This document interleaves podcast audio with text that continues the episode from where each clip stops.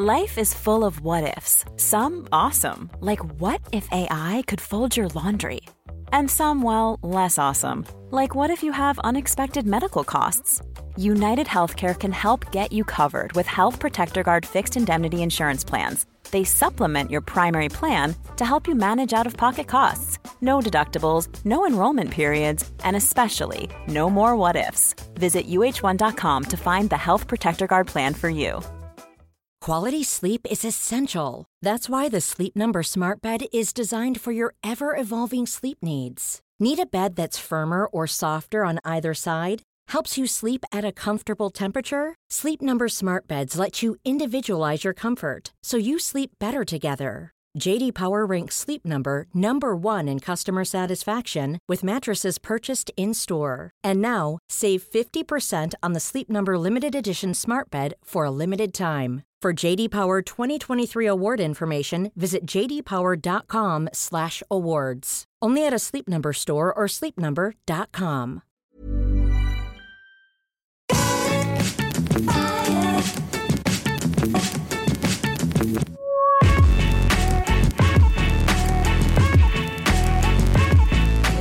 Hello, everybody, and welcome back to the Triple Jump podcast. It's a video game podcast. My name is Ben. My name is Peter. And my name is Ashton. Good morning, everybody. Hello. Good Hello. morning. How you doing? All right. Good. Yeah. Yeah. How yeah. you? How yeah, you? I'm good. You good? Yeah, yeah, Good. Will I think it smells nice outside today. It smells of Oh, sort do of you think? air.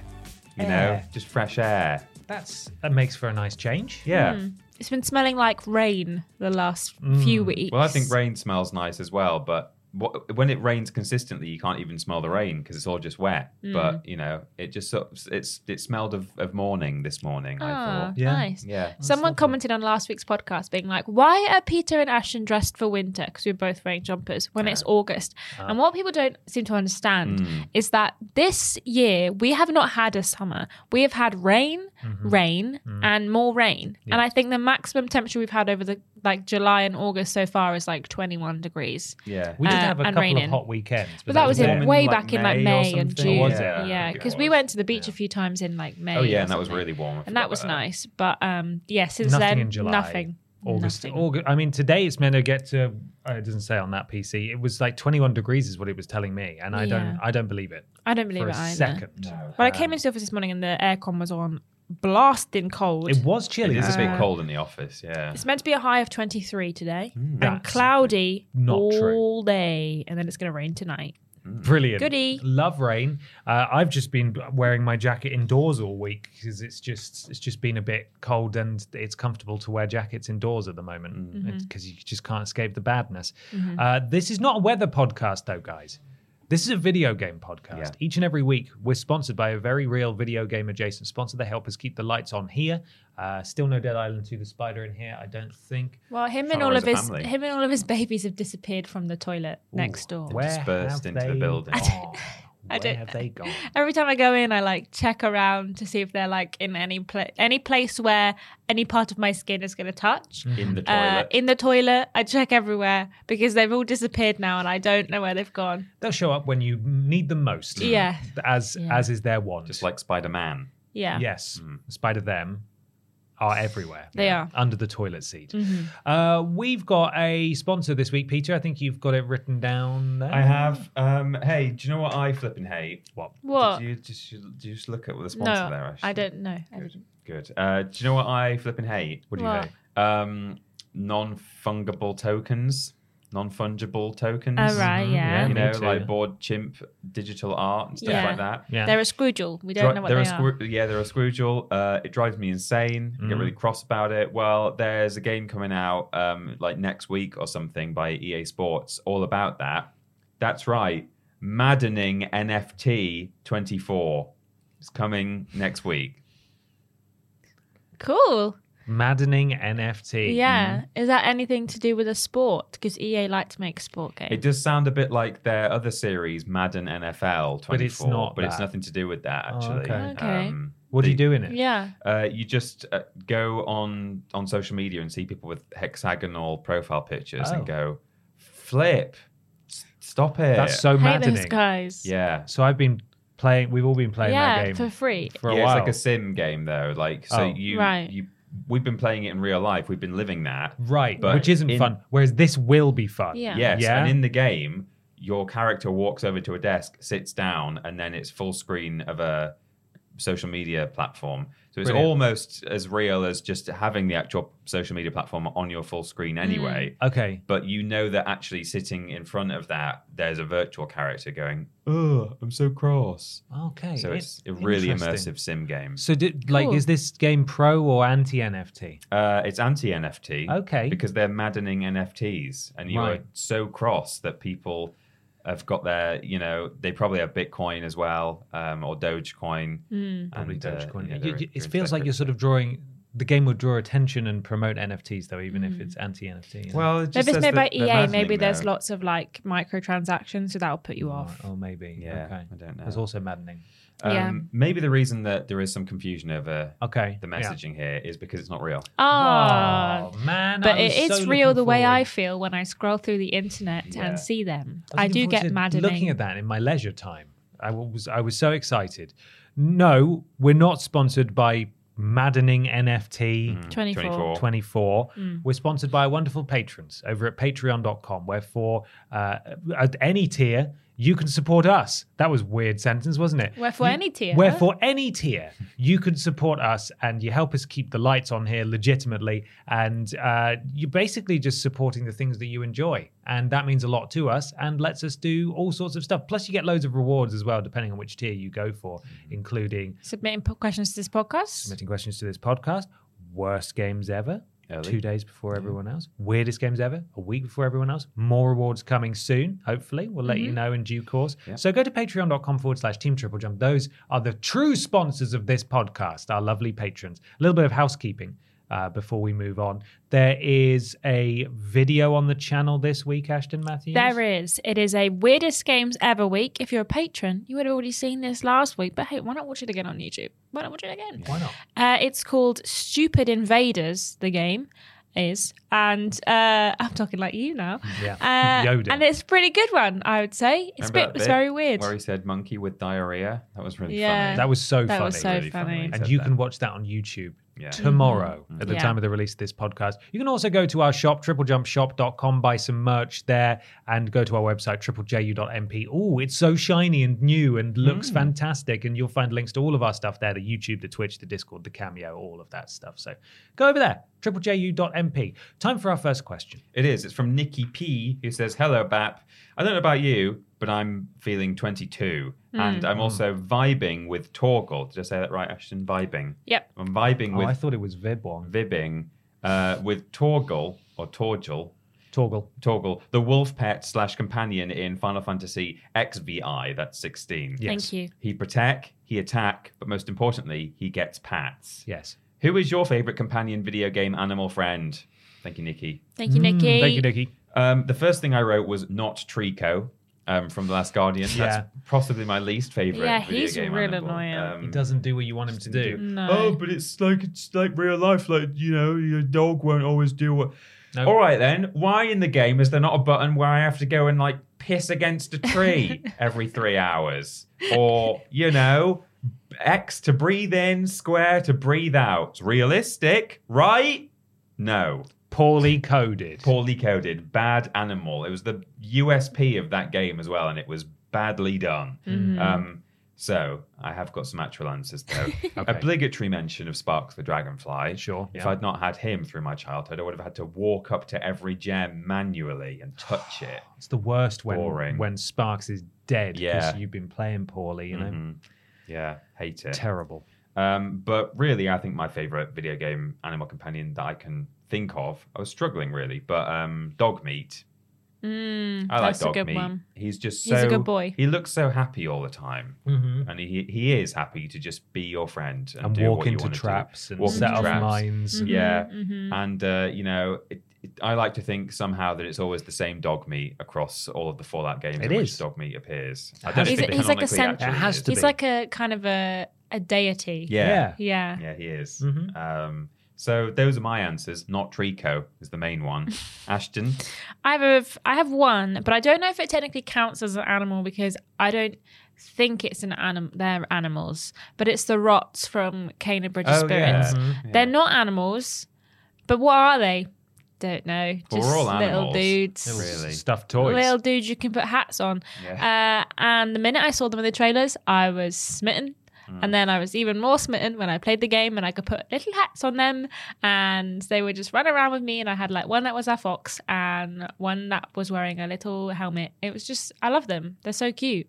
And they make me happy whenever I see them. Mm-hmm. And then they also look like my cat um, because they are all black, just like my cat is. yeah. Big coal eyes. Uh, yeah. So yeah, I love the rots. I don't remember them being particularly helpful. Well, actually, they do turn into a big slug, don't they?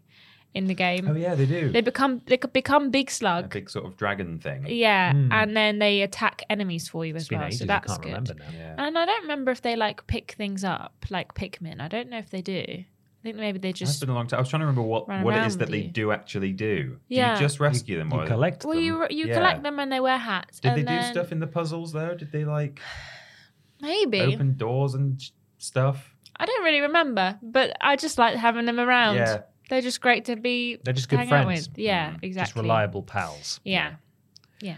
Controversial opinion. Mm. Not too fussed about Torgal. No. No.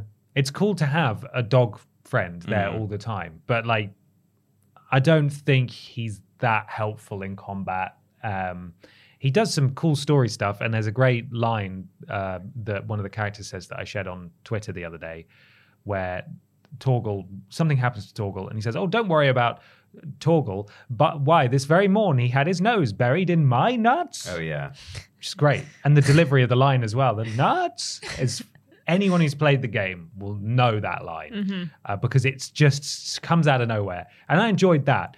But he he often doesn't accompany you like when you're back at the the base area he's not walking around with you and when you're going to certain settlements he's not there so there's large portions of the game where like i'm not even really aware that he's even with me mm. until I'm, in battle and i see him just zoom past and bite someone and yes you can pet torgal and that's great and i'm not really sure what they could have done to really endear torgal to me even more than they have because lots of people love torgal but i i could take torgal i'd miss torgal if torgal was gone mm. I'm not too fussed about Torgal. Torgal's all right. Would you be happy if Torgal was a cat?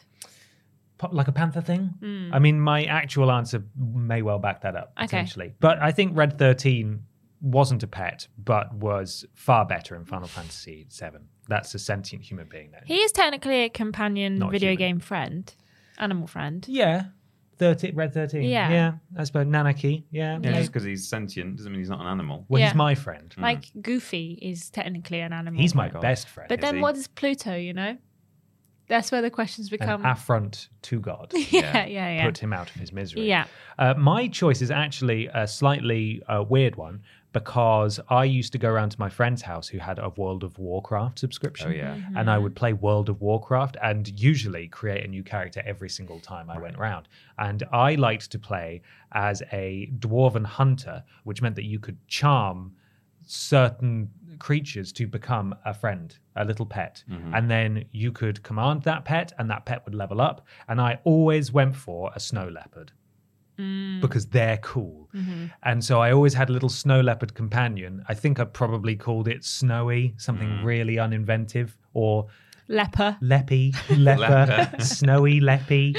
Uh, and and that that's my favorite one. Can't even remember the the name of it, but that snow leopard that I would always persuade to to kill things for me, including fellow snow leopards Oh my in World of Warcraft. That was that was my favorite animal. You've reminded me of a very, very similar pet that I had in a Okay. similar game. I had Guild Wars, which is free to play, so I didn't have to pay a subscription. Neither did I. And well, no, and um, I, I was I used to choose like ranger, hunter, man, whatever Mm-hmm. it was that could charm animals, and I had a uh, not a snow leopard. It was like more like it was like a mountain lion, I think. Okay. and that was called Maul. No Star Wars Maul. influence there. Wow. Maul, as in what a leopard would do to you. Yeah, maul you. It would Yeah. maul you. He was called Okay. Maul, which I thought was pretty cool. Wow. Um, and he would, you know, kill all the goblins and stuff. Mhm. And uh, I loved him very much. I'd forgotten all about him. Go and get him. That's He's still waiting for you it. on a Yeah, he server is somewhere. waiting, yeah. My RuneScape character still has, I think, at least two cats in the bank Hmm. because they're. I think they were members only at that time. You could only get a cat if you were a member, and all it would do is just like toddle along after you, and follow you about. Uh, but when you're a, a scrub, you you're not allowed to use your cat anymore. So it just it's just an item. Oh, so it's just in the bank and has been in the bank for about twelve years. My darling. my DS still has my Nintendogs on them, mm-hmm. oh my god! and I feel bad for them, but they never responded to me anyway. They're rubbish. Nintendo's I had is two. rubbish. I had a Chihuahua called Bob, and then I had a Yorkshire Terrier, and I can't remember what I called that, that dog. But I remember the Chihuahua called Bob because I remember being in a car journey and just shouting Bob into my DS. And my mum was like, "Can you just give it a rest? Can you play something else?" Was it like when I was trying to do the launch video for the Yeah. 3DS and I was were trying to use the. and we were all sat Dog. quietly, and just Ben just kept going, "Dog." It wouldn't listen. It didn't work. It I didn't Uh, that's Nintendogs is one that completely passed me by. But I tell you what, people went crazy for Nintendo. Mm. I went crazy for Nintendogs. Just get a dog. Yeah. Wasn't allowed one. Just get it. Just- out. You Bob weren't the allowed a virtual dog either. He didn't want to play with No, you. he didn't want to play. With it. It's very me. sad. Yeah. It's time to do a section what we have never done before. Mm. I can't read it because it's in a language I don't understand. Oh, but luckily I do. Okay. I've written it in woman. Well, go on then, Uh, woman. It is called What We Playin'. Oh, That's not what that says. It's what was it?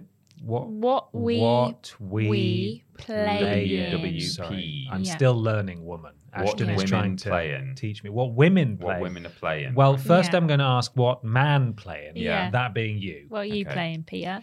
Played a couple of things this week. I have mostly, well, exclusively at home, been continuing with um, Crash Bandicoot 4. Hmm. And last night I was getting really, really pissed off. I've had a really good time with it so far. And uh, definitely, as I've, I've said, I think the past couple of times I mentioned it, I've been doing a lot better than I did the first time I played it. But um, there are the. So you go through the game in a linear fashion, one level after the next. Um, but in the levels, you can find these little VHS tapes um, as you go, and when you get those, you can play through. The, in context, you're like watching the tape playback, and it's a, a video that was taken of Crash in 1996 or whatever when he was a, a young Bandicoot, when he was still an experiment, and he's doing all these tests in the lab. Um, and I really like those. And I can't. I feel like I'm not moving on to the next level of the main game until I found the tape from that level and played through that. What you have to do though is get to the tape, the location of the tape in one life. You're not allowed to die, otherwise it disappears. So I was restarting over and over again. I'm about three levels from the end of the game where things get really, really hard, and I was just struggling to get to the tape oh, in one go Oh, no. and getting angrier and angrier. Um, I've, I've never been a controller thrower, but I'm a, sometimes I'm a sofa puncher. Okay. I don't get up and turn around oh, yeah. and punch it. I'll like punch do. Yeah. yeah. I'm just yeah, next. just do a yeah, thump. Yeah, yeah. You Flip's never know when you might yeah. need that. Um. But it's mostly my fault. The game's pretty tight. Like the controls are tight, so it's it's normally me just being impatient. But Skill issue. Skill yeah, issue. exactly. User error. Sounds Um, like a crap game to me. yeah, rubbish. Uh, so I've been having mostly a really good time with that, apart from last night towards Hmm. the end of my session. But also, uh, since the last podcast, I have played at an arcade. Um, What? What? We, uh, Without us, your yeah, friends? that's right. What is that? What the heck? Some family came up to visit on the weekend, and we went to. Um, it's not called Ghetto Golf anymore. It's called Golf Fang or something. Or Oh. Fang Golf Golf. Fang. Yeah, Golf Fang, I think. Oh. But it's still Ghetto Golf. It's Okay. exactly the same. All the tracks, I was going to say, all the tracks are still there, Yes. Yeah, yeah. including the Jeremy Kyle The set, courses. which is no longer on TV, Jeremy Kyle. But Mm. um, they have some arcades there, some arcade cabinets. So I played House of the Dead something, four, I think it was, nice. and Ms. Pac Man. Mm. We don't comment on her marital status. She is Ms. Pac Man. Yeah. Mm-hmm. Don't worry about it. Um, so that was fun. Had a good time playing some arcade games. And I, I always, whenever I go to an arcade, I feel like I should do this more often. Yeah. And then I don't ever go back Because to they're one. not They're conveniently located and expensive. they cost too much money. I only Yeah. go to them when I'm already there. You know, I'm mm. doing Yeah. something else, or I'm in town. I've gone out for food, and it's like, oh, there's there's the arcade just across there. All right, let's go in, mm. or at the seaside. But I would Yes. never go out of my way to just go and play some some arcade games. But yeah, I had a mm. really good time with that. Um, I like some House of the Dead. Don't know the difference between any of them. You do. You're quite familiar, aren't you, with House of the Dead? House of the Dead. Well, I mean, House of the Dead 4 is the one that has the Uzi. Right. House of the Dead, it was probably two or three that you were playing. Is that the one Yeah, with help? We've got to control the something in the city. Yes. With the really, that's probably uh, one or two. Oh, one, right. I think. I thought it was one of the sequels, but maybe not. I don't know. Um, if you're going through the the little town, you go through the church and stuff. I think that that one was on Dreamcast. I know that much. So He's, Right. he's such a professional, House of the. Dead nerd. I mean, uh, not really. Just I have a passing knowledge, and I really enjoy the voice acting in all of them. So Yeah. they are all incredible voice acting. Ashton, what have you been playing? I played two things this week. Uh, I rolled credits on Pikmin 4. nice. But then there's like probably another like four hours of game after that. Um, but my Switch was stolen by my boyfriend. Oh, I saw everyone's you can't say that in my presence. Sorry, the yeah, victim your of an bike actual did actually theft get recently. Stolen. Sorry Yeah. about that. Yeah, So sorry. unbelievable. Not I to thought for a touch second, I was like, oh god, your Switch No, it didn't get stolen. My boyfriend has Liberated. been away this week, and he took it with him. Hmm. And he was, and I was like, "Oh, I'm, I want to play Pikmin." And he was like, "Well, I'm going to be on my own." And I was like, "Ah, "Fine, That's true. You have to whatever." play with the I yeah, maybe I have a PC and also have a PlayStation. Uh, I, And I he's- wanted he the does Switch. have Two his magic, PlayStations. Um, PSP as well. He does have his Magic PSP Vita. Vita, and yeah. a a controller that he can connect to his phone and all kinds of things. and a little adapter and that's like a, adap- s- it's a little dock thing. It's amazing Yeah. for the Switch. Wow, Yeah. or just digging Very out impressive. MB now. Yeah, he's got so much stuff. He's got cool things. He's I got wasn't. cool I wasn't things. having a go. I think it's impressive. yeah, I do. I just don't travel. As, I don't need it. Mm. No, the, so the it's size fine. of his backpack is just it's just full of just two random pairs bits of of, pants. gaming Strange. stuff. And- yeah. Yeah. A Four, pa- four full pairs of, adapters. trousers for four days, and then also a bunch. but hang on. He right backed now we way need too to, much now we need to tra- dig too into many this. trousers. How many pairs of trousers? he booked. He backed four pairs of trousers. That's ludicrous. plus That a pair of pajama trousers, plus a pair of tracksuit bottoms for like four Man days. wants to be clean and comfy. What's he, does. doing? He's just working in an office. Pissing his pants all day. I know, Well, exactly. it's 6 p.m. Time to clock off and, and Piss poo my my pants. pants. Yeah. So while he's been away with my Pikmin 4 Switch, um, I've been playing Spiritfarer. I started playing Talos Principle, but then I was like, no, can't be asked. Uh, that's too much work. I couldn't figure out one puzzle, and then I turned the game off Um, because I was like, I can't do this today. And then I got into Spiritfarer, which I've been really enjoying. Uh, hang out with my cat. Daffodil is the name of the cat. Uh, that's just Were your real name. cats jealous? Uh, no, they are just raging to go outside all the time. So Why was your answer care. to question one not daffodil? well, because I wanted to talk. current Well, cat? I was thinking about that, but then I thought, well, I'll talk about Spirit Spiritfarer. Don't really know how she feels about Daffodil yet. No, I mean too soon. Daffodil is very cute, and but every time it makes cat noises, I think it's my cat making a noise. Mm. Sometimes it'll squeak, and I'll be looking around like, "What's wrong, child? Where are you?" And it turns out they're not even in the house; they've gone, and it's just the cat on the TV making uh, squeaky sounds. Um, but I'm really enjoying Spirit Spiritfarer. I like um, building my boat. I'm a bit confused about what I'm supposed to be doing at the moment, but that's just because I think I've just got myself all spun around. Um, I played it for like an hour last night, and then I was too tired to carry on. But I've been playing it pretty much every day this week, and I've been enjoying it. Um, it's a little management sim on a boat, if you don't know what it is, and you're helping spirits get from where they start to crossing over into the afterlife. But they all want to hang around, Just like and Kena. yeah, and they want you to like build them houses and stuff. And then once you've built their houses, you can't then unbuild their house, even when they've crossed over to the other side. So I just got a bunch of these empty houses that I Oh, can't get rid Kinda of. sad. So um, I have to keep buying a bigger boat. We're gonna need a bigger boat Mm-hmm. uh, to put more houses on for people who want to live on my boat. So Damn. yeah, but I'm enjoying it nonetheless. Uh, even when they the people will say, "I'm so hungry," and then turn around and give me a bunch of cooked food and be like, "Here, share this around." But I so hungry, and I'm like, "Okay, well, you, why did you give me this food then? Eat it yourself." Um, but yeah, I'm enjoying that game. That's what I played this. Good. Is it, what's that on? Uh, PlayStation Five. Nice. Yeah. Nice. I installed like a bunch of games a little while ago when I was kind of like, I don't know what to play. So I've got like maybe for like four or five games that I've kind of dipped into that I haven't finished. I still haven't finished Dishonored 2. I haven't finished Talos Principle. Um, I've have I'm probably not going to finish Spiritfarer. Um, and also I finished a book this week, but but I'm not I've not picked up the third one. So Still, Was it the sequel to the? I fin yeah, I finished the sequel and then uh, now I'm over it. Right. I don't want to read books anymore. You don't want to. Well, the issue is that I haven't bought the third one, and then because I haven't immediately bought the third one and jumped into it, I'm now not It's too interested late anymore. Yeah. Right. Okay. So You're going to forget everything. Well, it's Nah. fun while it lasted. Yeah. That's very impressive. You read two books this Thank year. you. I did read That's two more than you That's more than I anticipated. Yeah. Yeah. So Sick. That's Mm. cool as hell. thank you. Um, I went to Wales and I took my PlayStation and I was there with some friends and we were playing some games together. So I've got a selection of things that were played with friends and on my own. And most of it was Jackbox. Played a lot of different Jackbox packs just for like four hours in a row, just loads and loads of Jackbox.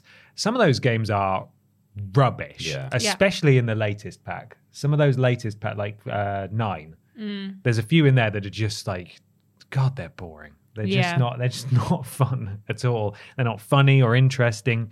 I Um, find that about most packs though. There's always like at least one that's like just crap. Yeah, There's like one I can't remember what pack it's on where it's like a little you play as a little dude and you're like zipping around the screen and it's not like a it's like an actual game game Right. and you're like trying to I don't know throw balls around or something. I can't remember what it is, but there's one that's just not it's just not good. we played one. It's the one where you have to d- do the order of things, like on a on a timeline. So you you'll be given.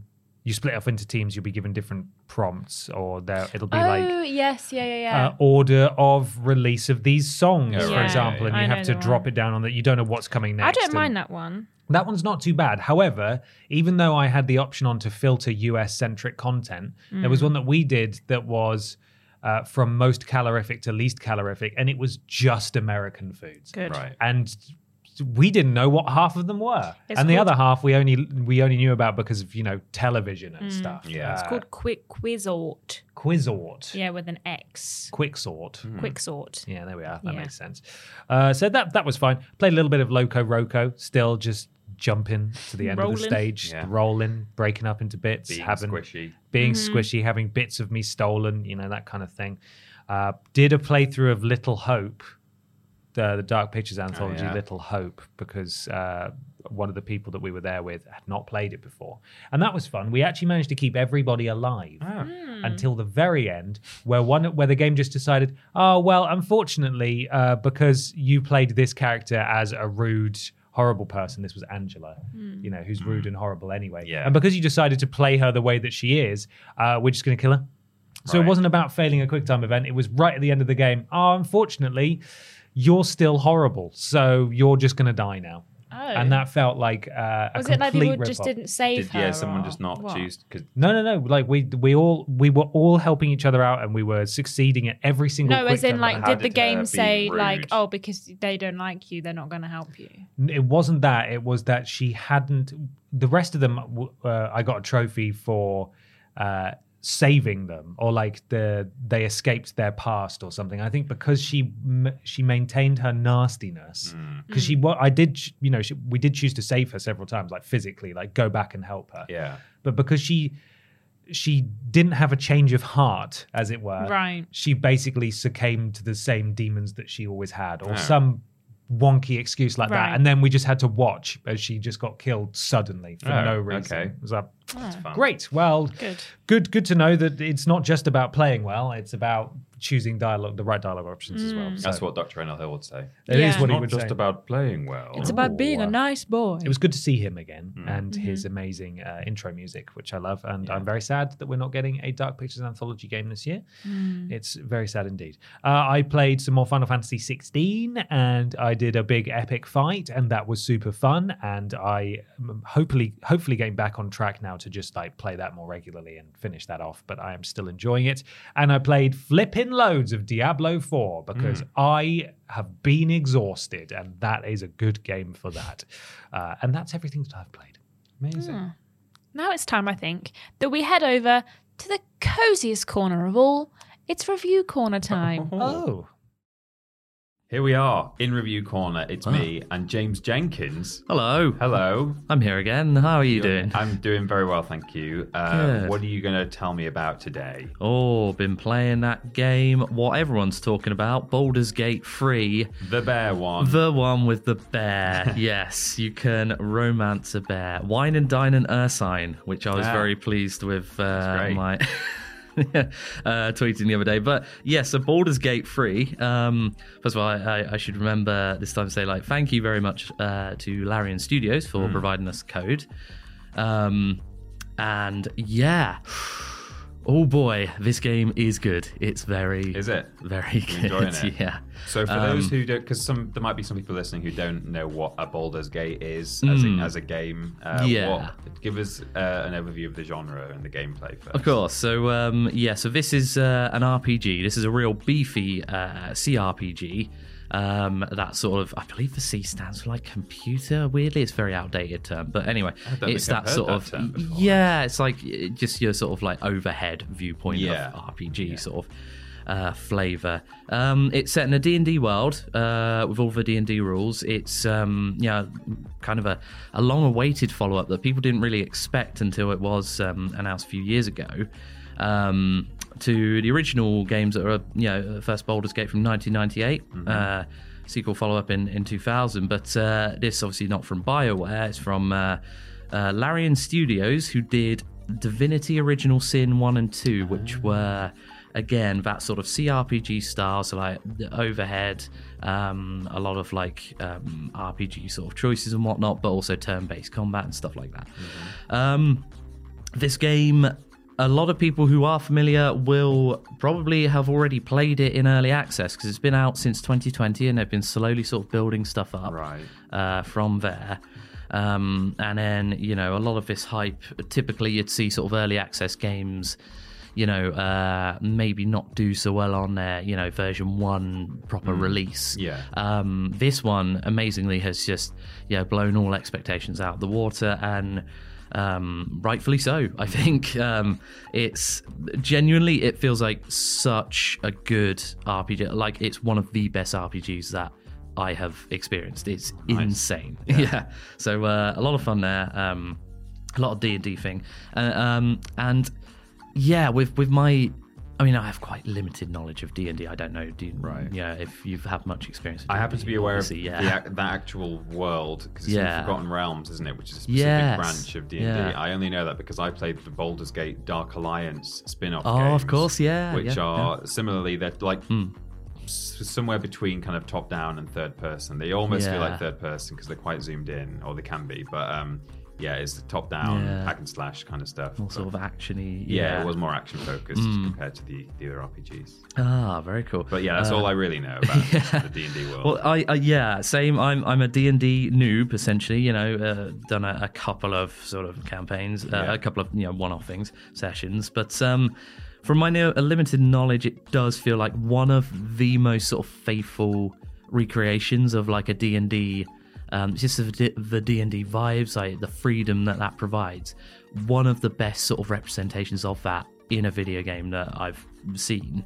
Um, just because like the choices available to you are it's it's absurd and it's very uh, it seems to be very faithfully recreated as well. Um, yeah, it's it's phenomenal. So like the story and world building very in depth. Uh, there's there's a lot of combat mechanics that are sort of uh, translated well and you know maybe tweaked slightly to make it a bit more video gamey but seem like they're in there. You know you you, you move you take an action you take a bonus action and then you've got all plethora of different options.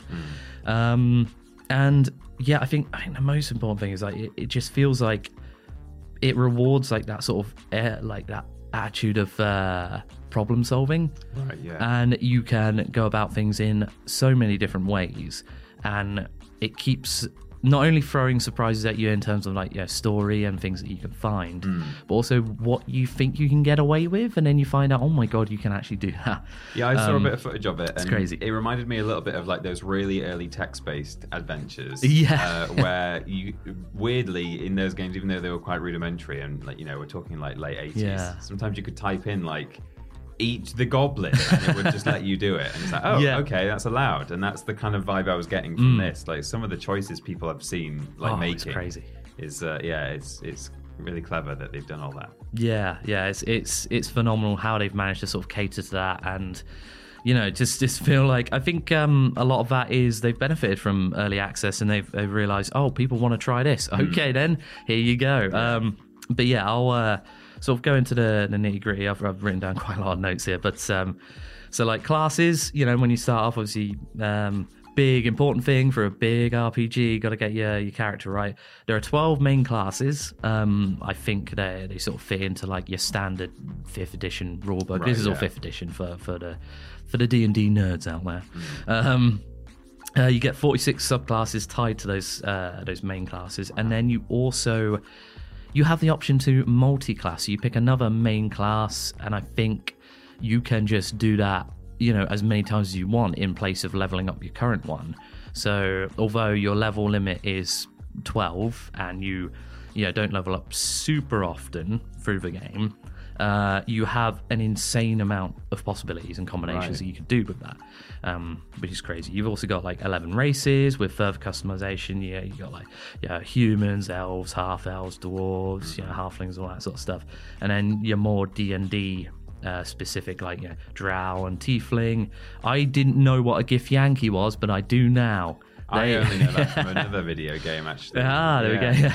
De- Demon Stone, not Demon Souls. Ooh, ooh, Uh, okay. Yeah, it's like a Patrick Stewart Game. Oh my god! Well, Patrick Stewart. I mean, Patrick Stewart is in it. It's not a Patrick Stewart, but Made by Yeah. famed game creator. also yeah. set in the Forgotten Realms, and it has Githyanki in it. Oh wow! Yeah. that might be a Forgotten Realms specific thing. Then that's interesting. Yeah, um, yeah. The the the choices are insane anyway. So it's like for for people that are very big on like uh, a lot of choice in their RPGs, this is huge. Um, the yeah, a, a little bit on the character creator. Um, it again, it seems like pretty pretty well done. Like it could. This is very very maybe the only criticism I have Right. so far of the game. It could be slightly better with like you know changing actual facial details and Right, stuff yeah. specifically. Um, you pick from like uh, just a selection of pre-done heads, but then you can add like you know different eye colors, tattoos, scars, right. yeah, yada yada yada. A lot of different hair choices and all that sort of stuff. So it's pretty good still in that respect. Um, but yeah, in terms of like once you get uh, cracking into it, like uh, story, uh, you awaken as a captive on like a, a mind flayer ship. So it, the start is very sort of cinematic, and that's another thing that impressed me with like. You know, this typical sort of game, you expect to be reading through lots of text and the story to be presented in that sort of way. This is very cinematic when it wants to be, and very, um, very flashy and, and graphically very beautiful as well. Um, so you awaken on a mind flayer ship. You've got a nasty little mind tadpole shoved into your eye. This is, you know, spoilers, but it's literally the very first thing that happens. Okay. Um, and yeah, and basically you've got to, you know, you escape and you've got to figure out what to do with this problem because it is a problem. right. Um, so yeah, you'll you'll find you know a lot of other stories, your typical sort of RPG thing, but it's not really like a. Again, it keeps throwing up surprises, and nothing ever feels like it's a filler story. Everything feels like uh, well written, well presented, um, and even like. Yeah, there's no sort of find 10 of this sort of fetch quest. Yeah, There's always an interesting sort of story in there. So, um, but yeah, uh, the yeah again like the writing and sort of uh, the voice acting really really like uh, impressed me as well. Yeah. So it's it, it feels like there's so many sort of old school elements to this in terms of like the format of the game, but they've made it so modernized with incredible voice acting, incredible like presentation. Um, yeah, uh, just just phenomenal.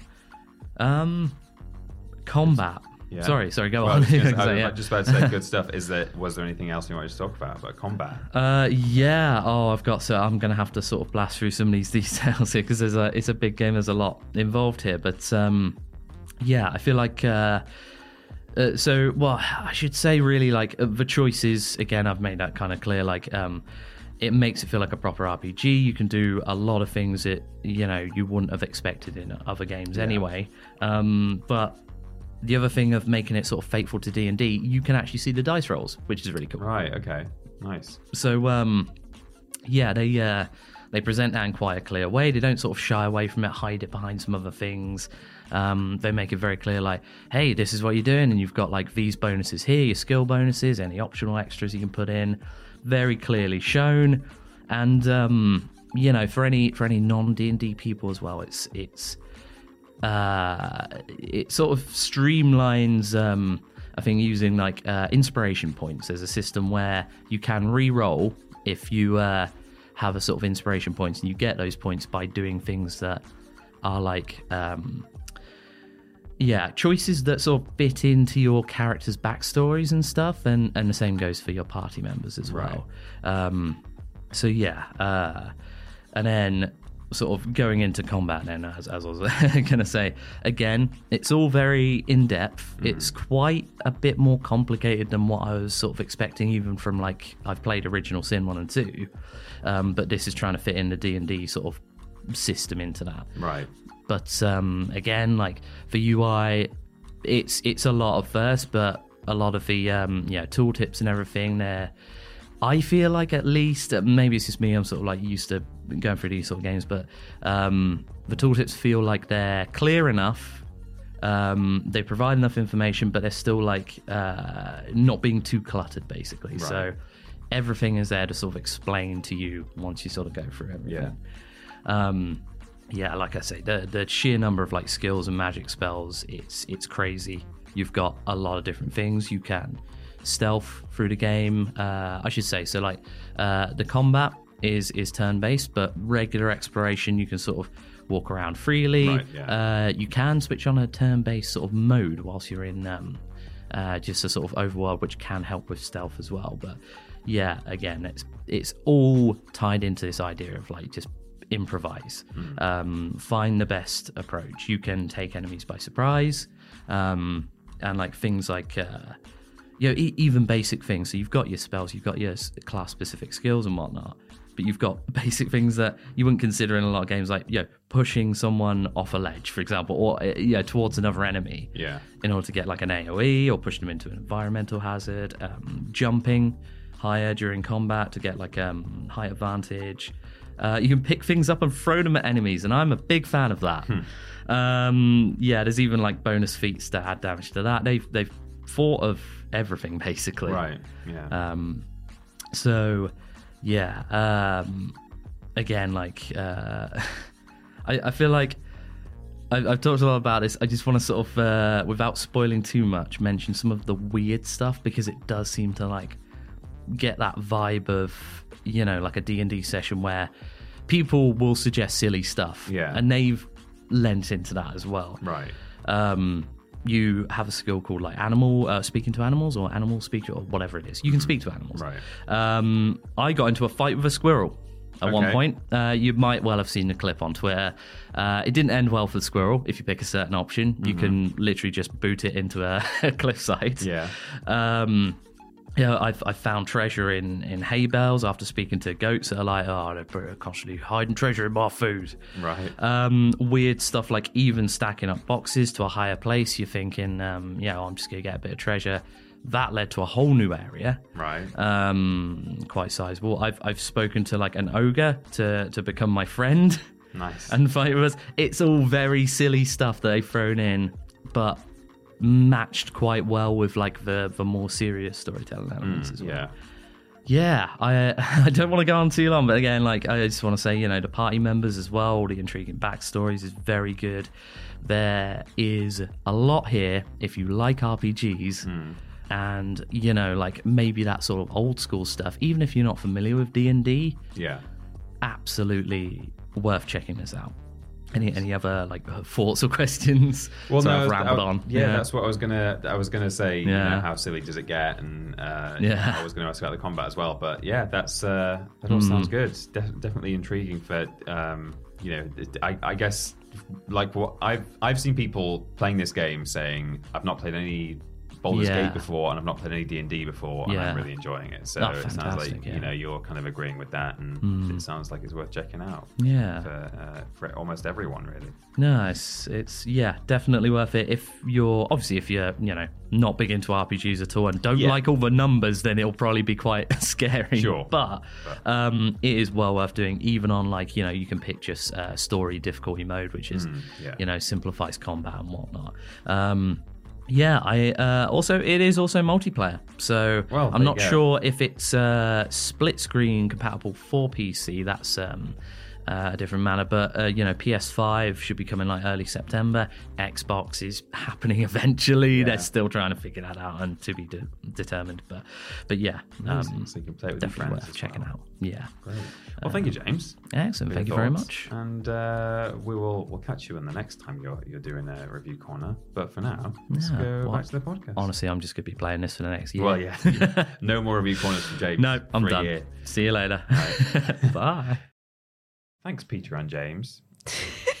Thanks, Peter and James. Thanks, Peter and James. Thanks, Peter and James. um, for that review corner. Start time for question two, which comes from Dan Scott. Hello, Bash to Path Pathtin. Yep. Uh, the Witcher season three has been and gone, and the general consensus for Henry Cavill's final foray as Geralt seems to be that it ended with a whimper, and things don't look too bright for the series. With superfan Cavill being replaced by Liam Hemsworth for season four. One of the many rumours for Cavill's departure is a showrunner's alleged disregard and contempt for the source material, which fans of The Witcher also believe to be the biggest reason for la- the lack of quality following a promising season one. The question is my, my question is this.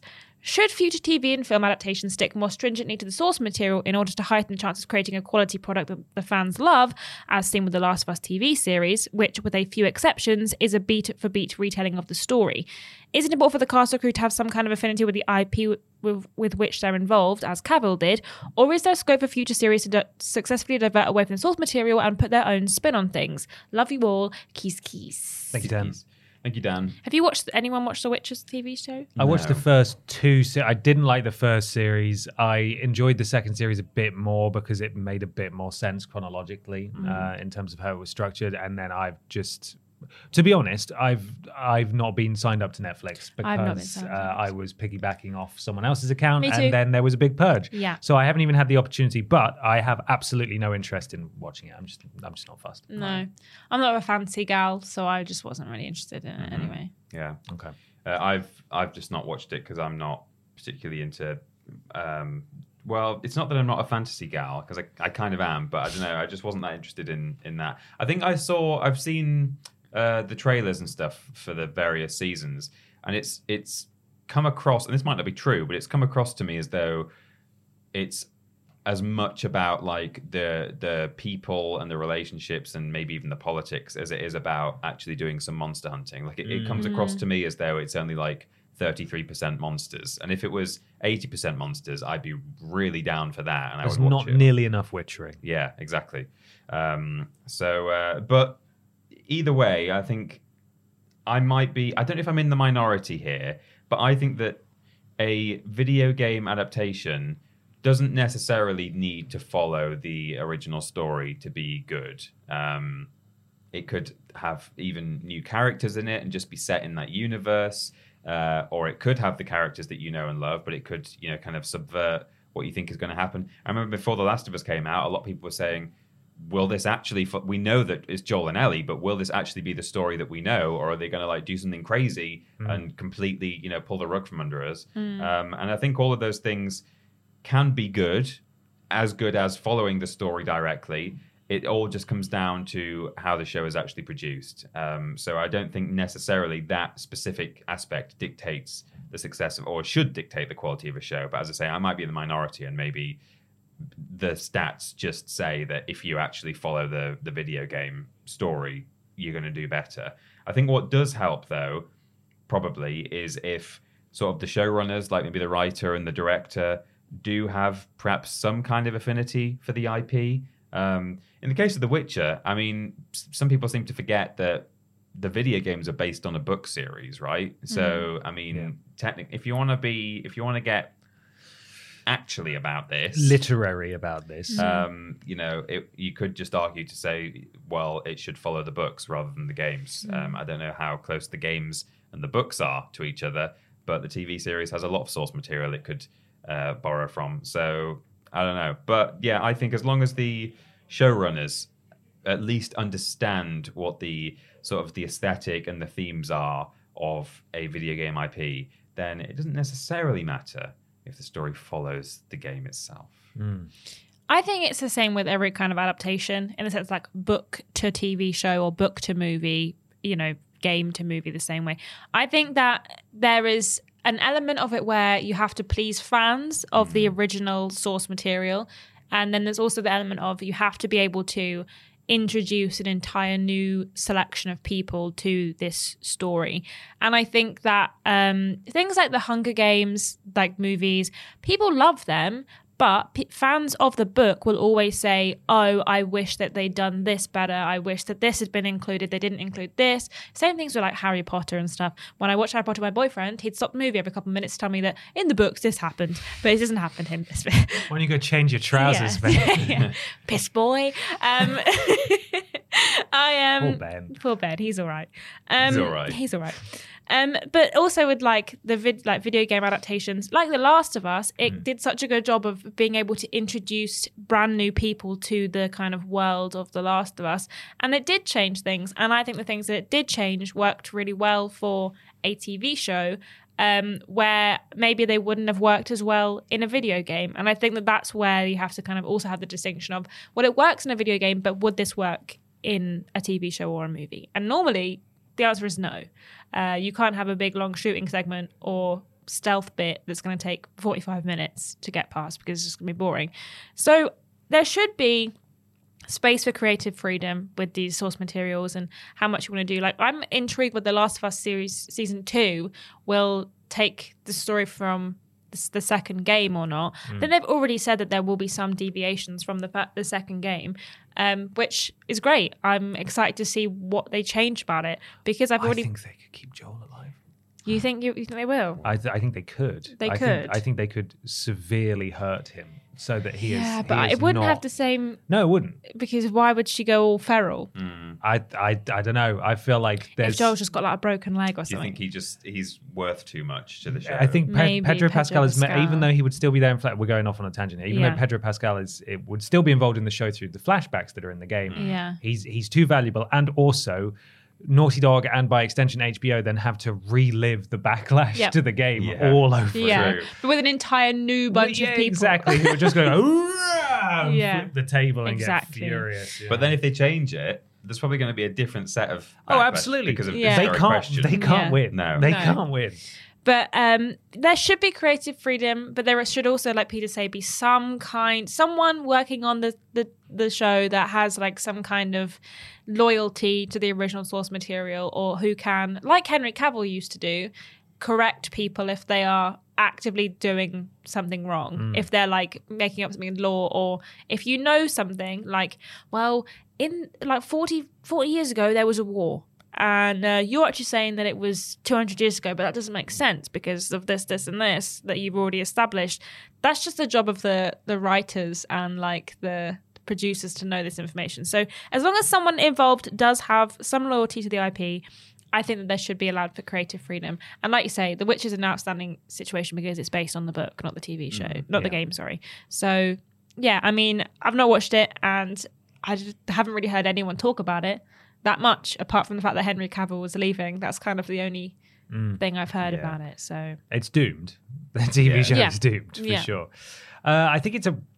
I could see scope for both scenarios laid out by Dan here. Whether there's more uh, control given to people who had an, a hand in the original IP, or if there's if there's less, in mm-hmm. fact, you know, that no one and they can just fly by the seat of their pants and do whatever they want. Because in the case of The Last of Us, at least, they had Neil Druckmann involved, who, by all accounts, is not an impossible man to work with. However, if you brought in, say, the writer of the Witcher books, who I understand is extremely litigious and just a bit cantankerous, mm-hmm. there would be headbuttings all the time. There would be creative differences all over the place, and it might be a bit of a complete nightmare production. You know, it, it, it may just never come out.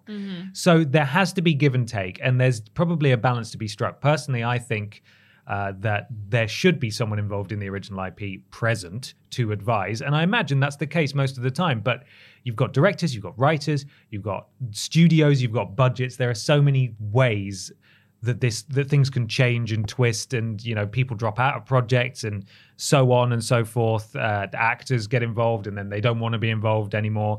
I think it's while there are there's definitely examples of it being done wrong i think more often than not sometimes it just doesn't work. And and you can't deciding how involved the original creator is in something doesn't necessarily decide how good it's going to turn out.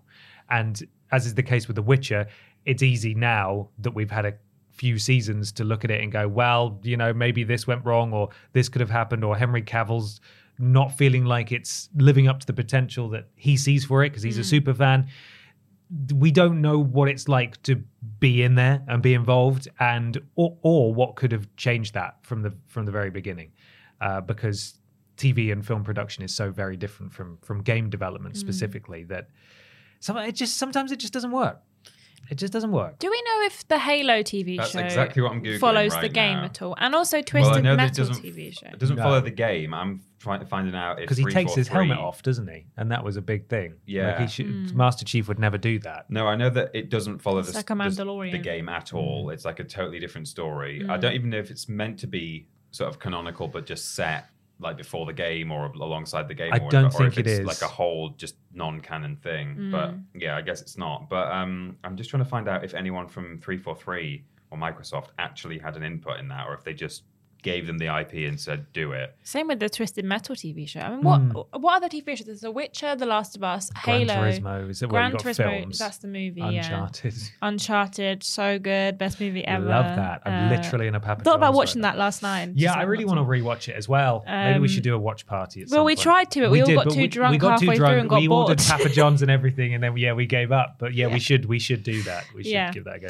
Um, but yeah, with the Halo series, I think that's a good case in point where, um, well, it's it's not fair for me to say really because I've not watched it. But the reason I didn't watch it is because it didn't look very good in the trailer, and I, I think. If, if you directly adapted the game, it wouldn't have worked. As you say, Ashton, you can't just have shooting non-stop for like six episodes or 12 episodes that you have to like add in, you know, well, other things. I don't even know what A you would gay do. love story. A gay love story, yes, for example. Finally. Um, so that it wouldn't have worked directly, but you could have at least set it amongst that story Yeah. and you know introduced other characters as well, like have some Marines in there or whatever, um, and that could have worked. But equally, it could have worked to have a completely different story as they did.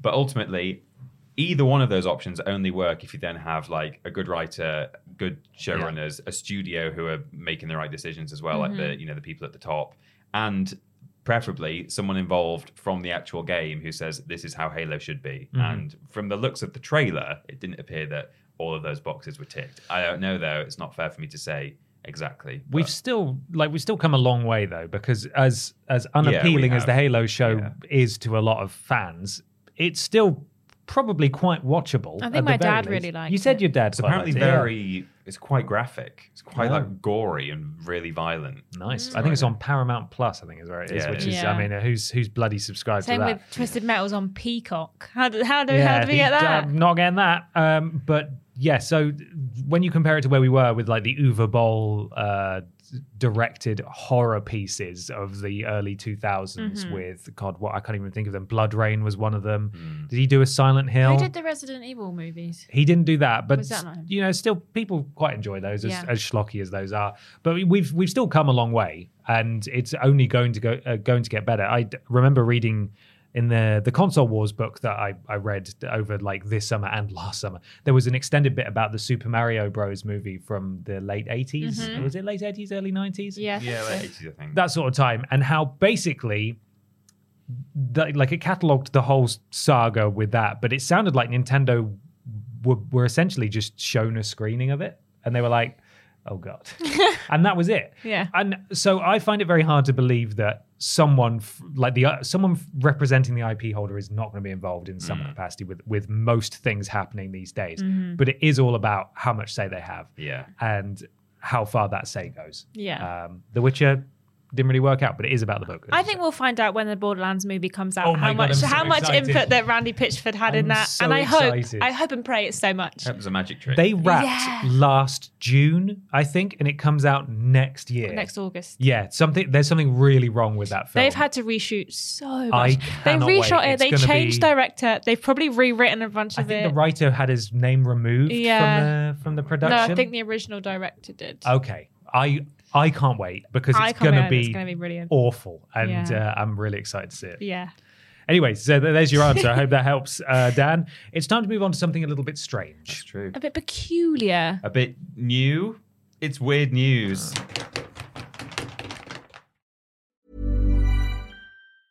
Life is full of awesome what ifs, and some not so much, like unexpected medical costs. That's why United Healthcare provides Health Protector Guard fixed indemnity insurance plans to supplement your primary plan and help manage out of pocket costs. Learn more at uhone.com. Hi, I'm Daniel, founder of Pretty Litter. Cats and cat owners deserve better than any old fashioned litter. That's why I teamed up with scientists and veterinarians to create Pretty Litter. Its innovative crystal formula has superior odor control and weighs up to 80% less than clay litter. Pretty Litter even monitors health by changing colors to help detect early signs of potential illness. It's the world's smartest kitty litter. Go to prettylitter.com and use code ACAST for 20% off your first order and a free cat toy. Terms and conditions apply. See site for details.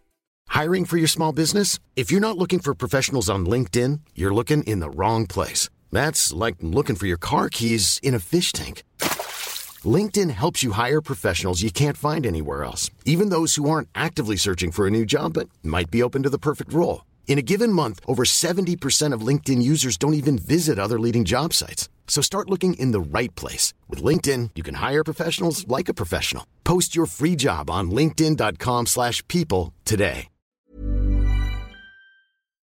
It's weird news time. Time for some weird video game news. Remember, if you'd like to submit your weird video game news to us, you can do so on Facebook and Twitter with the relevant post that goes up on a Tuesday.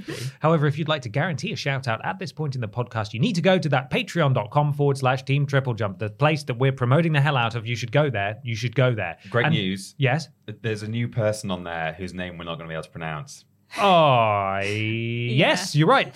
Uh, and become a podcast producer, and you'll get a shout out right here, and you'll support us, and we'll love you forever. Yeah. Just like GY Goliath, Nicole Hansen. Duncan Wilson. Katie Garrett, or Jared. Eric Siu. Okay. Yes. That's a good swing, yeah. Question Eric. mark. Uh, Melody Elbonet. yes. At Nexus Polaris. Gabrielle Philipping. and Blake Thomas. Thomas. I wanted that one.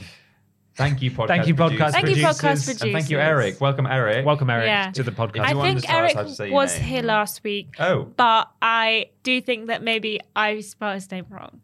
what? I think I put Eric Slew last week instead Oh. of Siu. Oh. And then when I Oh, went to look do it an this L? week, I was like, oh, that's the wrong letter. Eric, sorry. yeah. That's um, just if you want to have Well, us no mispronounce your name, yeah, yeah, yeah. then you need to sign up to be a podcast. well, it's no producer. better this week. Like last week, you spelled it wrong and we said it wrong. This week, you spelled it right and we probably said it wrong Yeah. anyway. So Eric, if you're in if you're in the comments or um, do a, want to put it on your Patreon, let us know how to say your name correctly. you. I'd guess Siu. Eric Siu. Yeah. Siu. Yeah. Uh, How about next week we mispronounce everybody's name Yeah. Except Eric. except Eric's? Well, we Yeah. still don't know how to say Eric's, but Yeah. potentially. Peter, have you got some weird news? Then? I've got some weird news here that was sent by Blake Thomas and Michael Milan, both on Facebook, I believe. Blake Uh, Thomas is a podcast producer. Yes. And this is a uh, write up from GameSpot.com, um, or G Spot, as I like to call Yeah, it. that The is G what it is. spot. Written by Stephen T. Wright. Um, the headline Wrote. What did Stephen T. What did Stephen T. W- write? wrote. W R I G H T. Ah, okay. Uh, What did Stephen write? Stephen Wright wrote Barack, Barack Obama is a Captain Falcon main, apparently. Excellent. Subtitle: According to a recent Q and A with Super Smash Bros. N64 organizer, comma former President Bar- I thought that said. According to a recent Q and A with Super Smash Bros. N64 organizer, former President Barack Obama, uh, former President Barack Obama mains Captain Falcon in the original Smash. I mean, that's most of the article just in the subheading, but let's read it anyway. What's he up to these days? Yeah. The Just ori- playing Smash. Playing Smash. The original Super Smash Bros. for N64 might not be as famed as it is as its sequel Melee, but it has a hardcore fan base all the same. One of those fans, Cody Daniels, got the chance to play a bit of Smash 64 with President Barack Obama as part of a Make a Wish in 2015. And he says the former commander in chief mains Captain Falcon. And what's more, he's not too shabby at the game either. Speaking to Smash community figure Tafo as part of a recent stream, Daniels said that he got to play Smash 64 with Obama at the White House. As part of the experience, he got a signed copy of the game, as well as a special card protector coin. Do you think it's a signed copy of the game signed by Barack Obama? Yeah, Not- I creator assume of so, Smash yeah. Bros. yeah, Barack not signed by anyone from Nintendo, but this is my copy of Smash Bros. signed by Barack Obama. That'd be Yeah. amazing. Unique. It's kind of a random make a wish, isn't it? Yeah. Uh, I want like to play sometimes Smash Bros with, with the Barack president. Obama. Yeah. Yeah. Sometimes it's like I'd like to meet John Cena or something, mm. but and he'll do it. and he'll Yeah. be He'll there. meet, he'll meet anyone. yeah, he He will. loves it. He, he's a great guy. Are you sure about that? Yes. Daniels further said that Obama was significantly better at the game than he expected, especially compared to average casual players. Daniels is now an organizer in the Smash 64 scene, having hosted one of the largest house tournaments ever for the game. Besides Smash, he's perhaps best known as a poker player, recently winning $11,000 as part of a reality poker show, apparently. Don't need to know any of this. Obama. Uh, Obama. No, Daniels. That's what he Oh, does at this time. Obama doesn't need it. Um, this is actually the end of the article. It just talks about Daniels a bit more. Uh, he donated all of, his, all of his winnings to the Make a Wish Foundation in order to pay it forward and help someone else have an Aw, experience like he did in 2015. For more on Daniel's work in the Smash 64 scene, check out the 64 Stories documentary on Operation Desert Smash. Um, Was not sure where that Yeah. that sentence was no, going. It really was just An the- advert. The well, an advert. It really was just the one sentence bit of news. Someone played Smash Bros with Obama, and he prefers Captain Falcon, Brilliant. and is quite good. Still a good headline though. yeah, it is. Yeah, Ashton. I have a news. It was submitted by Josh Lees on Facebook and at Snowboyyanni04 and at Carl B underscore E R V B on Twitter as well. Nice. What? Uh, from Kotaku by Isaiah Colbert, Colbert or Colbert, depending on where you're from. Who knows? Um, Baldur's Gate 3 voice actor says his job was to make sex sounds. The Baldur's Gate 3, the gift that keeps on giving. Um, then the subtitle, I don't really understand how to read, so I'm just going to read it as is. Larian Studios hit Alex Jordan's line to record himself kissing his hand while he made a bunch of breathy sex noises. Hang on. Hang on. Where, What? where, where Say does that- the word hit Larian in? Studios hit Alex Jordan's line to record himself kissing his hand while he made a bunch of breathy sex noises. hit Alex Jordan? Yeah, how else do you read that? That's very confusing, isn't it? Unless it's like to hit, hit the line, but that's what. Alex Jordan's line to record himself. That doesn't make It sense. just does doesn't work, No. then, does it? No. Not really, unless it's like hit my music or Yeah. hit, that line. It's like but that if it was like Larian Studios' is hit had Alex Jordan record himself kissing Yeah, his hand while be he Yeah. but but that's like not what they they've written. Alex- Yeah. yeah. And Right. then and then some there's in bold underneath it says, Thank you for your service with a salute emoji. Okay. Everyone's talking about Baldur's Gate 3's sexy times, Yes. be it with a giant red demon lady, a smarmy vampire, or a bear. Hmm. What you might not have known about the fantasy role playing game is that Larian Studios hired at least one voice actor to exclusively make sex sounds. Good. Voice actor Alex Jordan, who lent his voice to cartoons and video, video games like Atomic Heart, Lord of the Rings Gollum, and Demon's Souls, He did the sex noises in Gollum. Yeah. Oh, I love those. bits. revealed on his official TikTok page that his voice can be heard in Baldur's Gate 3 as well. Unlike his previous roles as cannon fodder villains and super sleuth detectives, Jordan's role in Baldur's Gate 3 was specifically to provide the party based RPG with a plethora of breathy sex sounds. A studio that I've worked with a lot, they come to me and they say, Do you want to voice act in Baldur's Gate 3? I said, Of course I want to voice act in Baldur's Gate 3. Who doesn't want to voice act in Baldur's Gate 3? But it's a little bit close to release, isn't it? What's the role? Jordan said. They said, No, not a role. We've finished recording all that all of that stuff, I'm afraid. No, what we need is sexy sounds. Do you want to come in and do the sexy sounds? Question mark. When asked if he wants to come in and do the sexy sounds, Jordan recalled saying, Sure. Yes, I would like to come in. Yeah, and do the sexy, sounds. sounds. What awaited Jordan was a very awkward recording session where he had to perform various oohs and ahs while kissing his hand a whole Oh. lot in the booth. God. Apparently, Jordan's vocal efforts were greatly appreciated because developer Larry Larian Studios replied under his TikTok saying, and what sounds they are. Um, towards the end of his TikTok, Jordan asked the players to keep him in mind while they are gallivanting in Bald- Baldur's Gate 3 and attempting to riz up in its many romantic, romanceable. Riz up. Do you know what Riz Riz up. means? I know No. what Riz means. But I don't What does know. Riz mean? Riz means like if you're like really smooth and like if you're really good at getting the opposite sex because you're so good at like smooth talk In and a chatting of them up. almost enigmatic That means way. you've got Riz. You've got Riz. Yeah. Yeah. How many more things can it possibly be called? and you can Riz You can up say that someone. someone's Riz is like, you know, Off the off chart. the chain. So off it's, the chart. it's similar to big dick energy. Mm, it's different. It's it's yeah. subtler than that. I think. Yeah. It's like Because just- anyone can have Riz. Like It's just being it's being It's charismatic. kind of je ne sais quoi. Yeah. Riz. Riz. Yeah, and you It can sounds riz like a someone word from the 40s. Yeah, it does. does. it's not very Gen Z. Sounds like a magazine that you shouldn't be reading. No. Yeah. Um, and then he said, You think about that, Jordan said. You mull that over as you run around, you horny little perverts with your little perverted role plays. You're Whoa. You mull that over as you run around, you little horny perverts with your little perverted role plays, you randy bastards. You think of me, is what Jordan said in his Oh, okay. TikTok. Uh, so yeah, he he was brought in to specifically make wet kissy sounds. Wet noises. Wet noises. Well, good for They him. should, just, they should just get some ASMR girls in to record the female parts because yes, they're yes, so yes, good at that. Yes, yes, yes. Yeah, they're like, once you listen to the mouth sounds, Oh, disgusting. it is awful. POV, you get kissed by your girlfriend on the ear. On the ear. Now that's Riz. Yeah. it Am I- is. is that- right on the eardrum. Yeah. Close enough, right? Uh, Jonathan Wong has my weird news, uh, which comes from Kotaku and Zack Zwiezen. Fallout Deathclaw creator impressed, horrified by all the porn.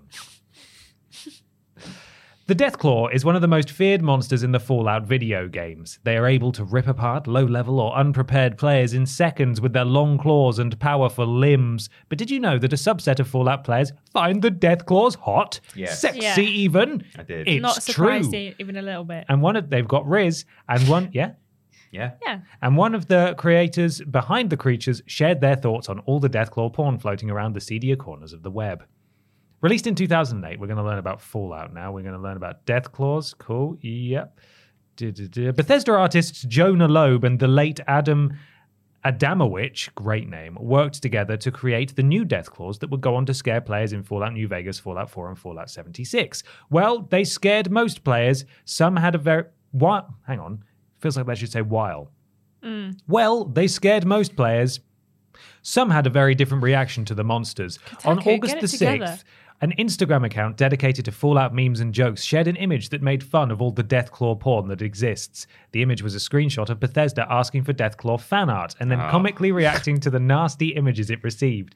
And in the comments of this post, Lobe shared his thoughts on all the Deathclaw porn that is out there. And yes, there is a lot. Just know if you're go- if you go looking for it, all of it is NSFW. Oh, I some. want to find. I'm going to find some while you. I was once trying to do a thumbnail for a What Culture video, and I mm-hmm. just typed in Deathclaw to Google images, and it was like the sixth result was just Deathclaw ass. Brilliant. Yeah.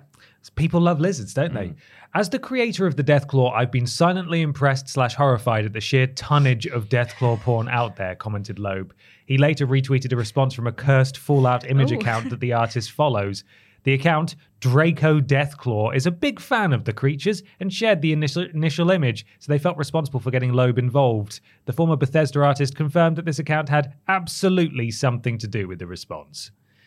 Uh, the Deathclaws creator explains why people find it sexy is the subset of the next uh, the subheading. of The Okay. next area. Do you want to find out? Yeah, I do. Yeah, I'm still trying to Ashton find just showed the me an porn. image that was not at all as NSFW as it gets. No, Just that's sort just, of just a anime. Deathclaw girl. Yeah. Also, when I, go- I googled um, Deathclaw sexy, and so the first thing that came up was from Reddit. Does anyone else think the Deathclaws are sexy? Question mark. no. Yes. I mean, I don't, but fair play to you. And in an Instagram message to Kotaku, Lobe explained that he designed the Deathclaw to be beautiful and terrifying in a National Geographic sort of way. I gave it a hulking, long armed physique, a toothy scowl, and lion like eyes that regarded the player, not with hate, but as if they were food, said Lobe. There's a mod that you can add uh, boobies to the Deathclaw. Of course, yeah. But some people enjoy being looked at that way. It can be, dare I say, titillating. And if you pair that gaze with lion like eyes and a hulking, although fit, body, well, then I can see how that might uh, arouse your interest. Lo- this is a really long article about mm. about this weird topic. Wow. What is that? What does it say? Well, barely concealed areolas there of the death say? Deathclaw. See, I have a see. I have a costume on. She's See, got. I have a costume on. Now give me some sweets and candy. Uh, oh, it must be. I think It's it's, a Halloween Halloween, one. themed. Hmm. Well, oh god, it gets worse. I'm. Oh my god! Oh my god! Yeah, there's a lot. There's a lot going on. there. Wow. As your manager, probably shouldn't be showing you that. There's a, there's an well. Oh, Ashton, Adam, Peter Ashton showed, showed me you porn the at sexy work. bowling pin thing that time. You remember? Oh, yeah, did do true. That was yeah. very weird. You did it first. Oh, I'm- it's I am true. not going to read any more of that because it goes on and on and on, but it feels like he's sort of just reveling in the attention Yeah. and it's Mm, really getting yeah. stuck in. He's like, now let me tell you about it. Yeah, I and gave let it a tell you long about tail this. because it's a lizard, but also it might be a sexy tail. Yeah. Hmm, what? Phallic somehow Yeah. coming out the back. That's my weird news. Let us never speak of it again. Yeah. Hmm. It's time, everybody, for the big discussion. Hmm. It's big discussion time. Time for the big video game discussion that this week's comes courtesy of Richard Major. Hello, Bap. Hello. Hello. Rockstar Games have announced that they'll be re releasing Red Dead Redemption, including Undead Nightmare, in a couple of weeks. It's going to be on PS4 and Switch and costs £39.99. People complain about remakes and remasters, but this is neither. I'm getting choked up. It's just a port, and it's £40. That is pretty outrageous, right? I don't know how much money they should be charging, but you can currently buy Red Dead Redemption 2 on Amazon brand new for £17. You can buy Red Dead Re- Revolver on PS4 from the PlayStation Store for £7.19. pence. What are your guys' thoughts on this? Thanks, Richard. Thanks, Richard. Thanks, Thanks, Richard. Richard. Got a write up here from mm. Push Square and Kale Adam. I've put it in the smallest font. That is a tiny font. I can barely read it. Take Two Interactive is a publishing parent company on a monolithic scale with assets in excess of 15 billion US dollars. It owns two major publishing labels itself, Rockstar Games and 2K, and brought in a net income after covering all op- operating expenses of more than $1 billion in 2023 alone mm. The year's not even finished yet. It shouldn't come. It should come as no surprise then that the company is insisting that slapping a fifty dollars slash forty pound price tag on Red Dead Redemption's PS4 port is commercially accurate. It says in quotes. For a straight port, not a remaster. Did we mention that? No enhancements outside of text in additional languages, which, you know, is something. No 60 frames per second upgrade, enhanced assets, or resolution bo- boost. Nada, as far as we can tell. These kinds of things have largely become expected for re releases in this day and age, and fans and players aren't having any of it. Speaking to, I, speaking to IGN, Take Two CEO Strauss Zelnick minced no words, declaring, That's just what we believe is the commercially accurate price for it. Mm, you would do. You're a millionaire. Billionaire, Billionaire. probably. It's a bold strategy, but the depressing truth is that people will likely buy it at that price point regardless. Such is the power of nostalgia and the mastery and allure of Rockstar Games. We take some comfort in the timing of this announcement, which just shows how entirely out of touch the powers that be are with the current sentiment of players on the ground. Can I tell you what players thought when I asked them on Oh, YouTube? please. Would love to hear that. How many nasty words were there? Oh, lots.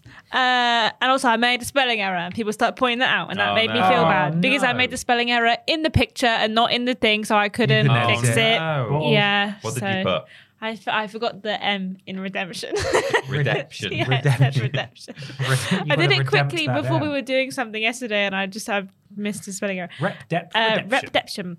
Um, anyway, the community, shockingly, generally didn't like this. That's strange. Everyone thought it was a piss take, and they were not happy about it. Um, people said that they would pay max. There was actually quite a lot of people said that they would pay maximum twenty pounds. yeah, that seems fair. Um, some people referring to the Switch tax, uh, given that every single game on Switch tends to be more expensive and never goes on sale. People would say, uh, "Is it too expensive?" Yes. Am I going to buy it? Also, yes. Hmm, Which, uh, man, That's it. there was a lot of people being Rockstar fanboys, saying, "Well, it's a, it's a really good game, actually. So why wouldn't you pay for it?" in what 2011, yeah. 2010. Um, 2010, yeah. 2010. Lots of comparisons to GTA 5 and Skyrim remasters in the sense of it just feels like, well, re release, sorry, it just feels like people are asking for more money for the same thing. Um, but yeah, the general consensus, shockingly, was that people did not agree with the price tag and for not even a graphical upgrade or 60 FPS were not happy about it. Um, apart from the Rockstar fanboys. I love that game. I'm probably going to pay for it again. Hmm. Well, if it were cheaper, maybe. It's important to note that uh, this is not coming to Xbox because Xbox already has a very good backwards compatible situation with Red Dead Redemption because it's currently available in 4K on Series X and 1440p for Series S. Yeah. So That's the thing. I think if this was uh, a really nice remaster, not one made by AI Rockstar, where it says saloon in Comic Sans above the, Yes. the swing doors, Yeah. um, then maybe forty pounds would just be justifiable if it was a good remaster, you know, like 60 FPS, 4K, really nice looking, maybe like uh, improvements in how it runs or whatever, because it is a beloved game and um, it has been 13 years since it was first released. Unfortunately, it's not a remaster; it's just a port. Um, and yeah, I think it is too much. But what it comes down to is what you said in your write up there, Ben, and what some people said in response to the community post, which is that some people will just pay this. And therefore, to play biggest devil's advocate, why would they not charge that much if they know that people will just buy it? Um, they're not going to do it out of the goodness of their heart and say, you know what, we should release this for free. We should do a 13 year anniversary release and say, here you go, everyone. You can now play this for free digitally. I know no one's actually suggesting that they do that, but uh, yeah, they're obviously they're they're out to make money. They're a business. They're just gonna charge what they think they can get away with. They've probably done a bit of like focus group stuff and tried to work out what people would pay for this, and sounds like a fair amount of people will pay forty pounds, and you're silly for doing so. Um, I would say. I mean, you make your own decisions. It's your money, but People bought the trilogy. yeah, After the overwhelming backlash, that trilogy made them a ton of money. The GTA trilogy. Yeah, um, but you know, I think it's it's silly to support that kind of price tag because it just encourages that behavior to continue. Like, oh, we'll just charge forty quid then for the next thing we release as a port with no upgrades. Well, that's at the point. Uh, someone said that they were going to buy it, and someone said, "No, you shouldn't buy it." And they replied, which might be my favorite comment I've ever read in my whole life. What what difference is a handsome sausage like me buying it going to make? I was like, handsome love sausage. that guy, I love this guy. Um, but Even yeah, if all the handsome sausages say that, Exactly. If all the handsome sausages decide to buy this game, Yeah. then like that's the point. They're they're still going to make money from it. They're not going to lose any money from it because really, they've all they've had to do is make it work on Switch. Which I mean, I'm not going to say it doesn't take that much effort, but it's also a, thir- a 13 year old game. So really, it's just a matter of. I don't know how to do ports, but you know what I mean. They're Press not the gonna, port button. yeah, press the port button. They're not gonna lose money on it realistically. No. They don't need this to sell as well as if they were to release a third Red Dead Redemption game. They mm. don't need that. So realistically, they're just kind of doing it because they know they're going to make some money from it and they're not going to lose money from it. And unfortunately, it is people who are handsome sausages who decide that they are going to buy it because, oh, I love that game, best game ever. Um, because they want it on a handheld device like the Switch, which is fair enough. But like you say, it's just too expensive. There's no reason for it to be forty pounds. The port doesn't need to be that much money. If we're we're already having issues with things like The Last of Us Part Two being remastered and potentially being listed at seventy quid, this is the way things seem to keep going. Is that you can have a game and then still have to pay full price for that same game again somewhere else, um, and it's just like maybe he is right. Commercially that makes sense because that's what everyone else is doing. If you can charge this amount of money for the last of us remaster then why wouldn't you charge 40 quid for a port if if that's what we're going to do with our time if that's where we can see the market going why are they going to be like well we're not going to be chumps and give our game for cheap when everyone else seems to be spending their like full price on their games and people seem to be eating it up mm-hmm. buying it? So that's that's the real issue is that it's kind of a trickle down effect of one does it? So why don't we just all do it? If mm-hmm. we can make money from these games that we've already listed before then why not just do it again? Full price. The, the handsome sausage will buy it and uh and then we'll we'll make money. So I personally don't begrudge anyone who buys it because if you really want it and you want the convenience of it on a on a modern-ish system as far as PlayStation goes, then sure, whatever. It could be more expensive. It mm. could also be a, a horrible remaster that barely functions. yeah Is that yeah? It, it could be worse. However, for me personally, I I think I side with the majority of people here, where I think that that is far too expensive, and it's you what you're paying for is literally for the just the convenience of playing it on modern hardware, and that is not worth the price of admission to me. As amazing as that game is, th- let there be no doubt that it is a fantastic game. It's not worth that much today. It, it, it just isn't, especially when it's backwards compatible on Xbox. Yeah. Mm-hmm. You know, how how could you possibly again, we don't know how much effort goes into porting a game like that, but truly how much did do they need to charge to make that money back and then make a profit? Given that a mm-hmm. game that's made from scratch will sometimes release for 40 quid. Precisely. I, I I just I simply don't understand it. For me, it's the definition of a quick buck. Yeah. Mm. Because at least with the GTA trilogy, they had to have an entire studio go out of their way to mess that thing up. Yeah. And that would have cost money and taken time. And there was, you know, that was a huge PR disaster and rightfully so, far more than I would imagine this is. You know, it's not nearly on that scale. But this this is this is money for old rope. Like it's it's unthinkable that you would you would think it okay to charge for that amount. And personally, I find it unthinkable that you would be willing to pay for that. But if you want to and you really want to play it, maybe you've never played it before, fair enough. Go mm-hmm. for it. But I I don't understand. I do not understand. And I think you're right, Ashton, when he's saying that it's the the most commercially accurate price for it. That's not them being supervillain tyrants. That's them literally observing the state of That the people will industry pay for it. people will pay for it. So it's commercially accurate because people will pay 40, Yeah. 40 pounds for it. They will.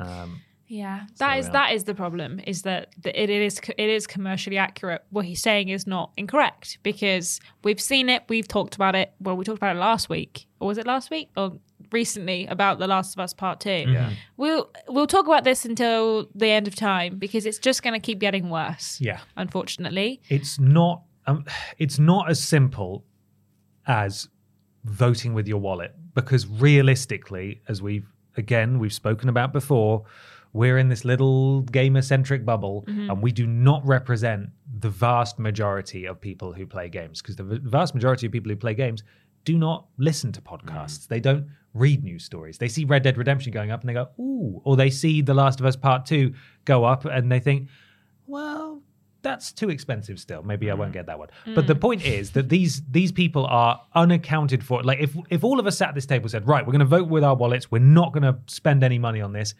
that's not going to make any difference. What difference is a handsome sausage? What like difference that is a handsome sausage Yeah. gonna- not paying for this game? gonna make? Exactly. So ultimately, it comes down to how you feel about it and what you're most comfortable with. If you feel like not spending money on this makes you feel better about the situation, then that's what you should do. But realistically, a handsome sausage buying it and an equally handsome sausage not buying it isn't going to affect it either way. But that that is a bit of a defeatist mentality. Oh, it is. oh, it is. consider me defeated because uh, they're realistically maybe maybe this time yeah it doesn't make that much difference because it's not a, it's not a huge Mm-hmm. thing this red dead redemption port but the next time something big does happen that shouldn't turn you off from trying to make a conscious effort No. to not do something Everyone should be trying to make a difference for what they think is right. That that Yeah, that- exactly. that is true. However, in this instance, it's not going to make it's not going to make a difference. And that sucks, but it's not. Do keep shouting about it and complaining online. Tell your friends. But not in a hateful way. Not in a hateful way. Don't do targeted Don't be rude. But like, if your friends are thinking about buying it and they're perhaps not as informed as you, maybe clue them in a bit. Mm. That's something you can do. Spread the word. Like, this is a rip-off, right? You know, Yeah. you shouldn't. Did you hear they're releasing Red Dead Redemption for forty quid? What? The one from like on the PS3? Mm. Yeah, that one. What? That's stupid. I didn't know that, etc. yeah Do what you think is right. I think this is way too much. i agree Yeah, I agree too. Well, let us know what you think about everything we've discussed today in the comments down below. And uh, you know, do stand up for the things you believe in. I didn't I didn't mean to imply that you shouldn't. Mm-hmm. No. However, in this particular instance, they're going to sell it for 40 quid. yeah so, uh, Peter, Yes. there's some YouTubes and some Twitches. There are YouTubes and Twitches, and we're on YouTube and Twitch. You can find us at youtube.com forward slash team triple jump and twitch.tv forward slash team triple jump. And uh, did you know that if you've got Amazon Prime, part of the bundle that you are paying for includes a Twitch sub that you can spend on us. And if you don't have Amazon Prime and you're thinking about it, that's another benefit you can consider. It's not just that that cheap postage. You'll also be able to get a free sub if you pay for that. So. Twitter, Facebook, TikTok is all forward slash team triple jump on all those if you want to come and chat with us or chat with our community over there and submit weird news or anything. And also, if you want to join our Patreon, it's patreon.com forward slash team triple jump, like we've mentioned before. Absolutely. Triplej.mp is our website. You can find links to everything that we do there. And why not leave a five star review on your platform of choice? It has something to do with Al Gore's rhythms, and we'd really, really, really appreciate it. There's just enough time to talk about this week's sponsor once again, Peter. That's right. Hey, do you hate board chimp uh, avatars, profile pictures? Yeah, well, you should play Maddening NFT 24. It's out like next week or something, I think. Brilliant. Cool. Thank you for watching slash listening, everybody. We will see you next time. Bye.